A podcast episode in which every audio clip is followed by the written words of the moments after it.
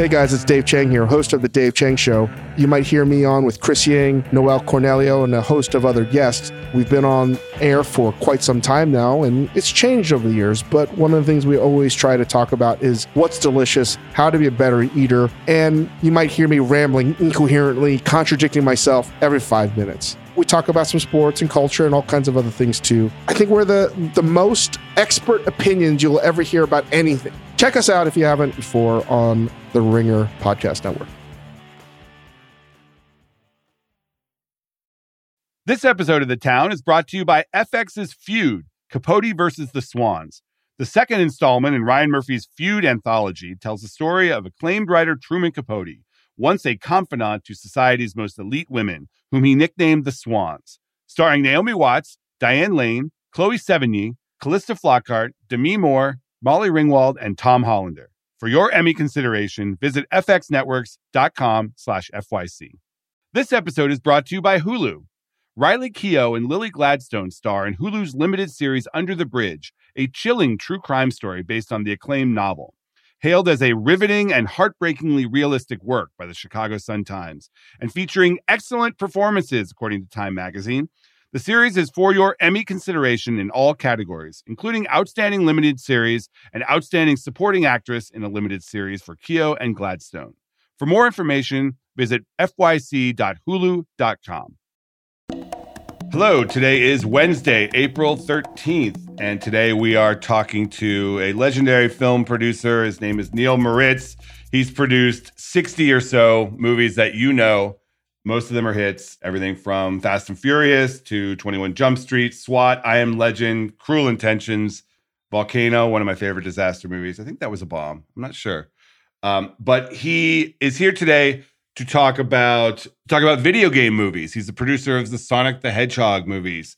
And what struck my eye was the fact that we've now had two video game movies in a row, Uncharted last month and then Sonic the Hedgehog 2 this past weekend that have both been big hits. And that kind of flies in the face of the history of video game adaptations, everything from Assassin's Creed to Super Mario Brothers to Doom. Uh, had tons of video game movies that have not worked over the years. So I was curious, how do these work? What what does it take to make a good video game movie? So we're going to talk to Neal Moritz about that today and some other stuff too. I worked in a Fast and Furious question asked him about his longevity, a couple other things. It's an interesting conversation. I'm Matt Belloni, and this is The Town. All right, we are here with Neal Moritz. Neal is a veteran producer. Um, I'll use the term super producer, which uh, I know will make you smile. Uh, he has produced, I mean, movies go on and on, but the current movie that we are talking about is Sonic the Hedgehog 2 which opened to a gigantic $72.1 million this weekend, domestic, way above what people thought. And what interested me about bringing Neal on today was two things. First of all, his thoughts on the box office in general and whether people are willing to go back to theaters for certain types of movies, and if so, which ones.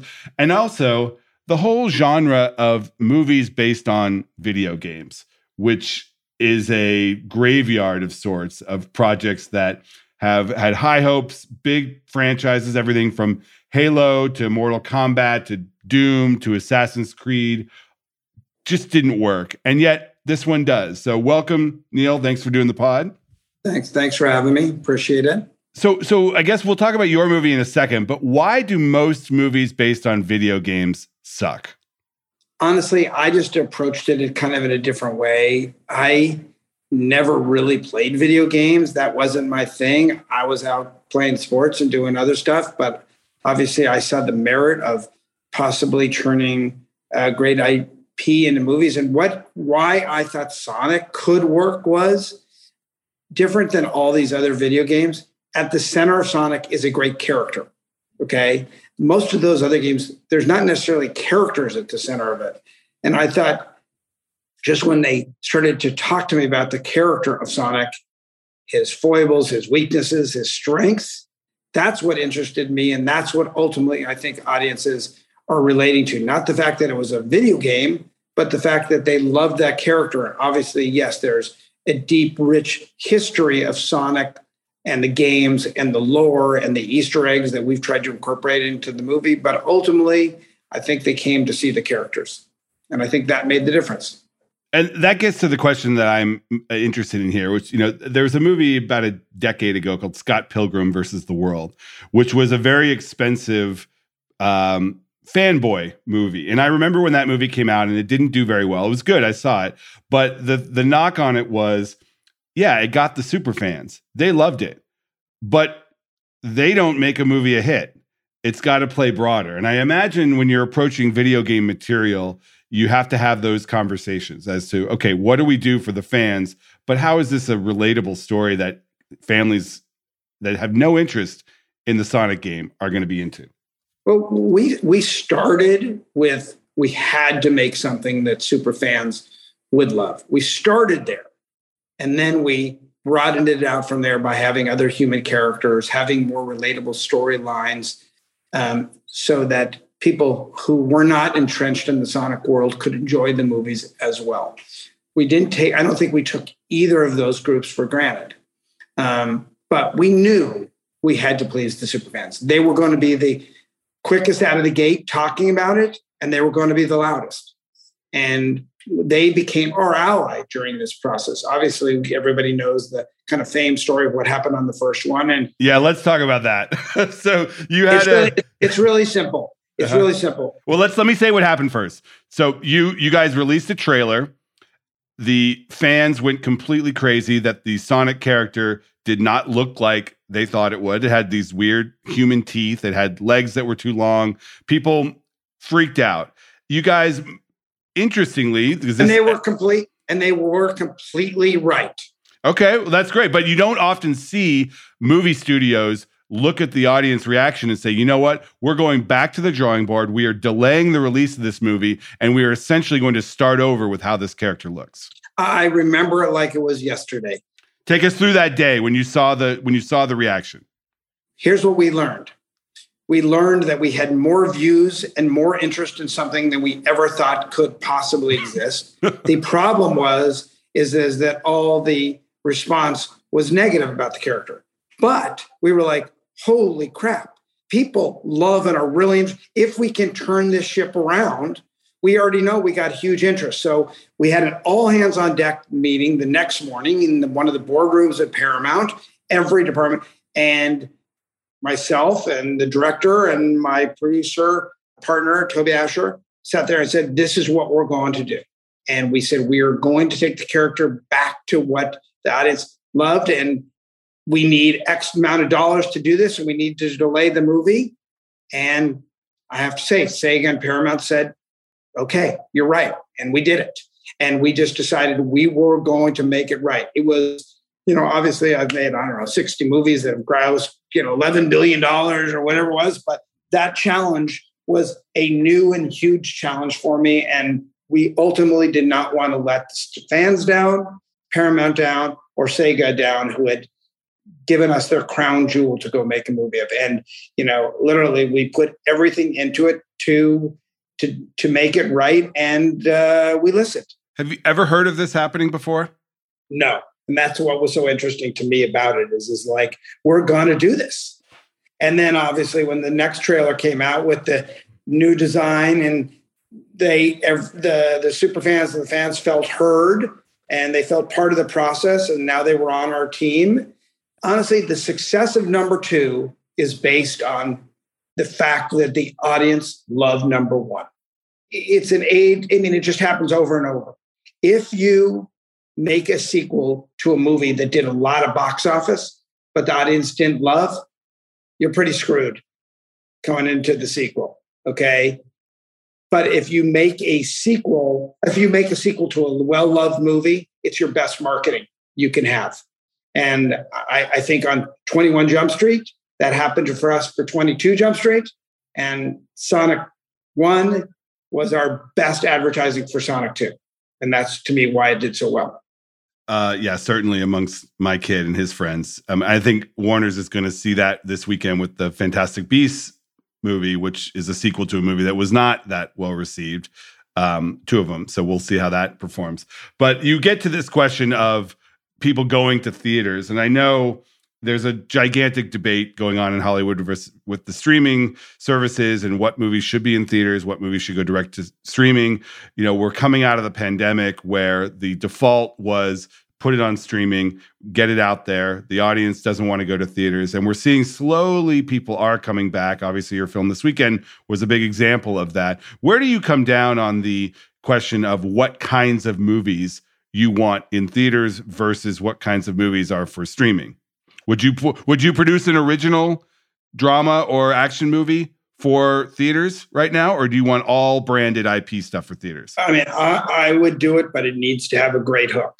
I mean, uh, something that makes it special. I, I, think the I think streaming is great, and I've made movies for streaming, and I'll continue to make movies for streaming. But to me, there is nothing like the communal experience of a theatrical movie. And I, you know, I went to the theater multiple times over the past week to see Sonic play, and you know, it's very hard to have a zeitgeist moment on streaming. I mean, you, I know you went to the movie with your son. There's two particular instances in this movie that I don't want to give away. But when those two things happen, um, one in the third act and one in the credit sequence, the audience goes as bonkers as anything I have ever seen. You would never get that experience sitting there watching that at home or on a plane or wherever if you weren't watching in a large, big room with a lot of people. Um, it's an amazing thing. And that's the thing that creates these cultural moments that allow these movies to keep playing. Was there ever a discussion about putting Sonic Day and Date on Paramount Plus or direct to Paramount Plus? Over that was going to be over my dead body. There was no chance I was going to allow that. Zero because you're here and you are uh, a franchise style producer, I want to ask you a little bit about Fast and Furious. You were uh-huh. the producer of all of those films. Um, yeah, we we start the next one in a week. I saw. Yeah, you added Brie Larson. That's an interesting yeah. cast cast edition. Um, I was looking like put put some context around Fast and Furious. Is there another major franchise that is not based on pre-existing IP that has done anywhere near. I mean, I'm looking at like obviously Star Wars was an original script. Um, you know, Avatar, we'll see what that ends up being. But in the modern age, is there anything that comes close to to Fast and Furious based on original script? I, I can't think of one unless you go back to uh, Star Wars or maybe Indiana Jones. Toy Story, but that's animated. That was an original script. Yep. But that's you know, but that's not that's not quite the same. Yeah, and there's not ten of those. Um, right. but it's it's it's it's very it's very hard. I mean, honestly, I'm I'm you know I'm as proud of the fact that we took something and created IP as I am taking IP that nobody really valued and be able to make it into huge IP. I, I so so no uh, is the is the answer. I can't think of one. What was the turning point when these became action blockbusters rather than uh, you know, car racing movies? Number number five. That's what I thought. Fast Five. Fast Five. When uh, The Rock came into it, and we, to me, have maybe one of the top five action sequences uh, uh, of all time, where they're dragging the safe through Rio. You know, which we really did, and I mean, to me, that was like just took it to another level that people couldn't believe. I couldn't believe it was standing on the, the streets when we were actually doing this. That's how just like visceral of an experience it was there. And then to see it on screen was incredible. I think that that just completely elevated things. 10 is supposedly the last. That's bullshit right? I mean that's that's our that's our that's our plan right now. Yeah. But here's the thing is people tr- always talk about well have, have you planned out number two three four five? And i'm the guy who always is saying let's make a great movie and then we'll figure out the next one the stakes are interesting in those movies and how big you guys go. I mean, there's the famous Seth Rogen tweet where they were joking about how the only place to go in Fast and Furious is to space, and then yeah. you went there. Yeah. yeah so we, where, like, where, how, what are those conversations like, and how you say, okay, where have we not gone, and where can we take it while just stretching it enough that it doesn't become a parody of itself? I mean, honestly, I think you know, going forward, I'd like to actually go smaller, and I'd like to kind of harp start to go back to where we started. Oh, interesting. and I think that would be an interest. I think that's an interesting way to go. Honestly, I, I like to zig whenever you know, mm-hmm. and then zag. I, I, like to give them try and do something um, different, um, and I think that that's what audiences demand nowadays. Like obviously, Sonic Two became much more of a big action adventure movie than number one. Um, you know, so we, we we try and kind of keep elevating. It doesn't mean that it has to be more expensive. It just to me going try and go in a little different direction. Does that mean like the Fast and Furious art house Oscar contender? Um, Vin Diesel crying? Maybe. maybe. All right. Now you've been a producer a long time. What what and you've worked at several studios. You know, have had deals everywhere from Universal, Sony, Paramount. Why what do you think is the secret to longevity? Because producers like you are becoming very rare where you are the non-writing not you know you're not jj abrams or shonda rhimes. You produce movies and your skill is as a producer not a writer or a director. Uh, what is the secret to longevity in that job? To me the secret is is the movie is my client. Each time out like yes i have partners in studios and i have partners with all these people but for me i'm trying to take the macro view and the movie is my client obviously, I treat everybody the way I want to be treated. I work hard, so I demand everybody to work hard. But ultimately, if I had to say, I think my bet my best skill is just my gut instinct, and I really make my all my major major decisions based on just what my gut is telling me. Mm-hmm. And you know, I, I read everything. I look at every data point. I look at tracking. I look at everything. But ultimately, it's my gut that's that's for me what I go with. What's your best and worst gut calls on movies in your career? Oh, you can and you can name the movie. You can name the movie. Probably the movie that I would say that I felt the most on that was a movie that I made with my dear, dear friend Amy Pascal at Sony Stealth, where sure. I Jamie Foxx. Where yeah, which I loved all the people involved, but when I first read it, I didn't want to do it the deal kept getting offered to me better and better. Um, and I shouldn't have done it, but I did it. So I blame myself. Um, I still had a good life experience out of it. But actually, no. The, the, and then you asked me the question about the longevity. Okay. Mm-hmm. It's really simple. If I keep making people money, I get to keep going. Right. What's your best call? What's your best call? My best gut call. I would say early on in my career, um, aligning myself with uh, Amy Pascal at Sony was. She was, ran Sony Pictures for many years. Yeah, and we just had a great relationship. And it was a different time in Hollywood where she would say to me, Neal, you know, I need you to do this for me. And I would be, sure. I wouldn't even ask what it was. And I would say, you know, I need you to do this. Sure. It's a very different scenario, you know, in Hollywood today. Did she put you on 21 Jump Street? Uh, no, I actually brought her 21 Jump Street. Mm. Um, it wasn't that she put me on anything or I, it was just, it was just a really good working relationship. Mm. But I've had a lot of those over, over the time, but I just, I did treasure those years because, you know, I was a young guy, young producer and it, I mean, it started ba- way back with like Cruel Intentions, and I know we did last summer, like way early on in my career, where she just, I guess, saw something in me, and she just kind of let me do my thing. And I think the skill that I provide for these studio heads is I can't always guarantee that each of these movies is going to be a success, but the thing that I can guarantee for them is they're not going to have to worry about it. Like, right? Oh, there's so much value in that.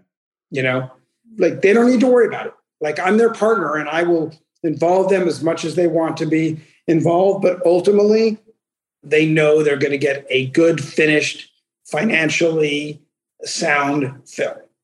All right. So where does Sonic the Hedgehog go from here? Obviously, there'll be a three. Uh, do you keep bringing back Jim Carrey? I mean, I honestly, I want everybody back. Um, it's been one of the best. It's been one of the best creative experiences I've ever had. Our kind of core team of you know the people at Paramount, myself, Toby Ascher works with me, Jeff Fowler, our director, and some of our the people at Sega. We just have an incredible nucleus that is we work incredibly hard, but we have fun and we love what we're doing. And I love making these movies. You know, the hmm. interesting thing is about making these movies, you make two movies. because we go out and we shoot the movie and then we make a whole nother movie in post. It's a very different experience than than most movies. With you the animation is what you're saying. The live action movie, but yeah. 50% of it is, is animated and that's where kind of the characters get kind of created and refined and made better. And it's been a very, very rewarding experience for me, even if the movie um, weren't as financially successful. It's just been a great experience. I've, I, you know, I've loved my experience at Paramount, and uh, I hope to continue that there. And um, I, I, I, feel like all the people that have been involved at Paramount through a couple of regimes has all been additive. It's it's literally like it hasn't. It's just been an additive experience the whole way, and you know, there's a great trust level between uh, them and us. All right. Neal is the producer of Sonic the Hedgehog franchise. I look forward to Sonic 7 and Sonic 8 coming very soon. Uh, my, son also- be, my son and daughter will be producing those ones. and Fast and Furious 12, 13, 14, uh, where they, they finally land on Mars. Um, all right. Thank you very much, Neal. Thanks. You. Bye. All right. We are back with the call sheet, my take it to the bank prediction of the day. Producer Craig, I got a good one today. Today, uh, the Amazon rebranded its free streaming service. It used to be called IMDb TV. It is now called Amazon Freevee, F R E E V E E, which is an incredibly dumb name. But my prediction is this will be incredibly successful. And Am- wow. Amazon will know exactly how to turn this into a big, big service. So you're going to have to walk me through it because I have heard of IMDb TV. I wonder how many people listening have. And so this will just be Amazon's version of you just watch movies with ads? Basically, you know, there's two types of streaming service. There's the subscription video on demand services like Netflix and Prime and Apple TV and you know Disney Plus. Those are the ones without ads. Then there is this separate tier of service that's ad driven, which is like Pluto TV and Crackle and Tubi and the Roku channel. You know, and Simmons has talked about this. He loves to watch Pluto TV because you can just put it on and they've got old yeah. episodes of 90210 and, you know, with ads that you don't really watch, but they're on. I mean, it's just TV. It's just like things that are on TV. Right. It's just a streaming service that is just like a cable network. But here's the thing people love free. They really love free and you know all of the growth problems some of these streaming services have had is because they charge and people are looking closely at how many of them they subscribe to now. So you know there's a really strong feeling that these ad supported services are going to pick up steam and become really popular. And if anyone can do the low end you know ad supported lowest common denominator service really well it would be amazon. So i'm betting on this one and what are they allowed to show? Is it just movies that they own, like they just purchased MGM stuff like yeah, that? They license stuff. They, you know, they'll get old episodes of TV shows. They'll probably put some stuff that's on Prime right now on the the other service for uh, with ads. And the MGM library they just got. Remember, people know the MGM movies, but there are thousands and thousands of TV shows that they have. So they'll just put them on the service, and they don't really have to position them as being premium because again, they're free. Interesting. Do you think in the future every single major streaming service like Netflix, Disney Plus, they will all have an ad supported service? I do. I think they're all moving that way. Disney Plus has said that they haven't they're going to have an ad tier by the end of this year next. Uh, HBO Max has an ad tier. It's not free, it's cheaper. But uh, but some people, you know, people complain about ads, but then when you put the price in front of them and say, "Oh, I can have HBO Max for half the price," sure, I'll watch some ads. And then eventually we're just going to have a bunch of different streaming services that show television shows and movies with ads in between and it will be cable. Basically. Yeah, basically they'll bundle them together and they'll they'll just be it'll just be a new version of TV. it's like how Uber, I, I, think there was some report once that Uber was thinking about creating like a system that could pick up a bunch of people at once and drop them off on various locations throughout a city. And somebody's like, yeah, that's a bus. Right.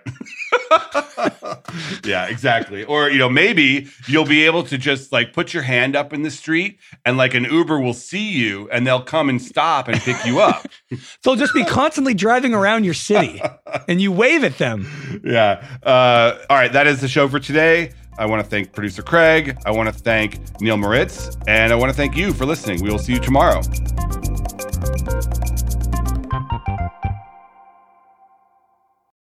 This episode is brought to you by State Farm. You might say all kinds of stuff when things go wrong, but these are the words you really need to remember. Like a good neighbor, State Farm is there. They've got options to fit your unique insurance needs, meaning you can talk to your agent to choose the coverage you need, have coverage options to protect the things you value most. File a claim right on the State Farm mobile app and even reach a real person when you need to talk to someone. Like a good neighbor, State Farm is there.